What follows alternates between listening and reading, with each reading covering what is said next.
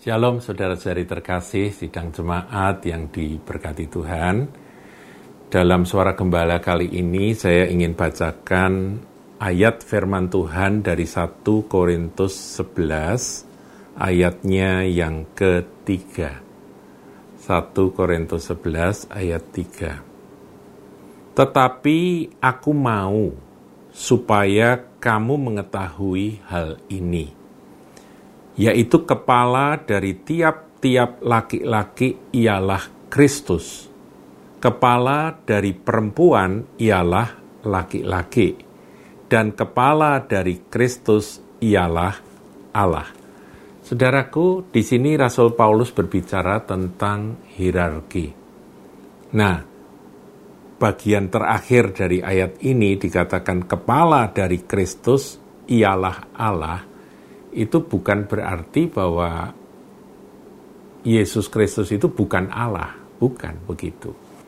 Jadi Allah Bapa, yang dimaksud tentunya Bapa, itu sebagai kepala, dan Kristus itu mentaati seluruh apa yang dikehendaki oleh kepala. Ini prinsip hierarki yang ada di dalam uh, firman Tuhan. Sebab itu dikatakan bahwa Tuhan Yesus tidak melakukan apapun kecuali Bapa yang memerintahkannya. Bapa ingin melakukan apa, Kristus melakukan itu. Nah, itu menjadi contoh buat kita yang terus, kalau hierarkinya ke bawah dalam gereja Tuhan, itu seluruh tubuh Kristus harus melakukan apa yang Tuhan Yesus kehendaki. Nah, prinsip hierarki ini penting, saudaraku. Sebab tanpa adanya prinsip hierarki, maka kekacauan yang timbul. Nah, menarik, kalimat ayat tiga ini diawali dengan kata-kata, tetapi aku mau supaya kamu mengetahui hal ini, yaitu kepala dari tiap-tiap laki-laki ialah Kristus. Jadi dikatakan bahwa pria, kaum pria, itu kepalanya adalah Kristus, mentaati Kristus. Nah, laki-laki di sini, saudara, eh, ini kan bukan bicara pria, kaum pria apa secara jasmani, tetapi Tuhan ingin seorang yang dilahirkan sebagai pria itu memiliki akan karakter Kristus. Dan dia bisa menjadi pemimpin, menjadi kepala yang e, bertanggung jawab untuk seluruh keluarganya. Saudara, dalam keluarga ya, dalam sebuah keluarga pernikahan, itu memang dikatakan bahwa suami adalah kepala dari istri. Itu memang ada, saudara.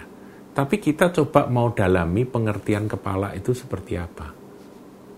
Yang pertama harus disadari bahwa kalau di sini laki-laki ini kita ganti menjadi suami ya dalam dalam hierarki keluarga, itu berarti seorang suami harus mengikuti dan tunduk sepenuh kepada Kristus, meneladani apa yang Kristus kerjakan.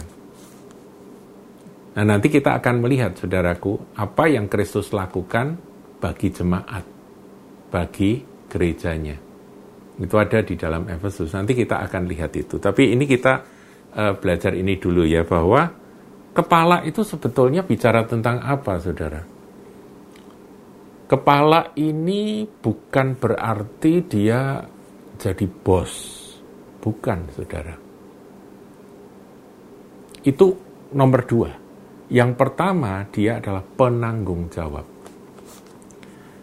Kalau saudara, eh, apa itu, foto ya, foto, berfoto, saya foto begini ya, itu yang nampak apanya, saudaraku? Apakah tangan saya yang kelihatan begini? Kan enggak ya? Apakah badan saya, dada saya yang ditampilkan? Kan tidak. Apalagi kaki, kan enggak, saudaraku. Yang dilihat itu dalam foto adalah wajah saya, kepala saya. Artinya ya penanggung jawabnya ya orang ini. Kalau ada perbuatan apapun yang dilakukan oleh seorang, itu yang bertanggung jawab adalah dia. Yang ada di foto itu, yaitu wajahnya. Nah, kepala itu bicara tanggung jawab, saudara. Dia yang harus ambil tanggung jawab atas segala sesuatu. Jadi penanggung jawab itu bukan bukan tuh bukan tangannya. Dia bilang ini tanganku kok, ini tanganku yang mengerjakan, tidak bisa. Yang ngatur itu kepala.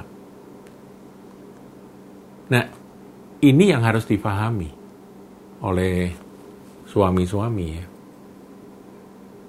Jadi jangan berpikir bahwa aku adalah kepala, aku adalah kepala, kamu harus nurut, harus tunduk pada aku. Bukan bukan itu anunya apa? Penekanannya bukan di situ. Nah, sekarang contoh dari dari uh, seorang suami atau seorang pria yang menjadi kepala dari wanita atau kepala dari eh, ini apa istri itu digambarkan di dalam Efesus. Coba kita tengok saudaraku dalam Efesus Efesus eh, pasal lima ayatnya yang ke dua puluh lima saya bacakan ya. Hai suami, kasihilah istrimu sebagaimana Kristus telah mengasihi jemaat dan telah menyerahkan dirinya. Jadi menyerahkan diri, saudara, bagi ya bagi keluarganya. Jadi dia yang pasang badan gitu loh. Ngerti ya, saudara? Jadi kalau ada apa-apa, dia yang pasang badan, dia yang tampil, dia yang bertanggung jawab, dia kalau di apa harus ngalami ngalami hal-hal yang nggak enak ya dia yang ada di depan, saudara. Begitu. Prinsipnya itu itu. Itu itu contoh yang Kristus lakukan. Jadi Tuhan Yesus juga mengajar bahwa yang mau jadi pemimpin di antara kamu itu harus menjadi pelayan dari semua. Jadi itu adalah prinsip Kristen. Jangan dibolak-balik, saudaraku. Jangan sampai uh, dikacaukan gitu ya dengan nilai-nilai dunia yang amburadul ini. Ini prinsip Tuhan. Yesus Kristus rela untuk mati bagi gerejanya. Seorang suami harus siap melakukan apa saja demi keluarganya. Dia harus bisa melindungi, dia harus bisa menjaga, dia harus bisa tampil dan siap kalau perlu mati bagi keluarganya. Itu yang Tuhan contohkan. Jadi kalimat kepala dari tiap-tiap laki-laki atau suami adalah Kristus, belajarlah dari Kristus. Kepala dari perempuan ialah laki-laki. Perempuan melihat apakah suaminya itu sudah melakukan seperti Kristus atau tidak. Nah, harusnya seperti itu, saudaraku. Jadi saya berharap uh, renungan kali ini bagi kaum suami boleh menjadi berkat ya. Belajar menjadi seperti Tuhan Yesus. Itu saja. Tuhan Yesus memberkati.